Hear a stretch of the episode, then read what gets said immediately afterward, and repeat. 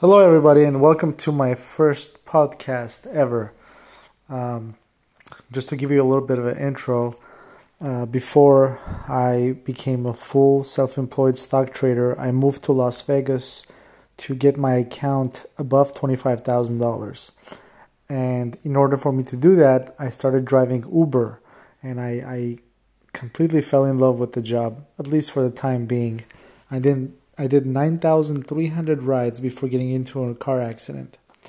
Uh, but I've had so many stories, and this podcast is not about stock trading, it's not about money management, my hedge fund.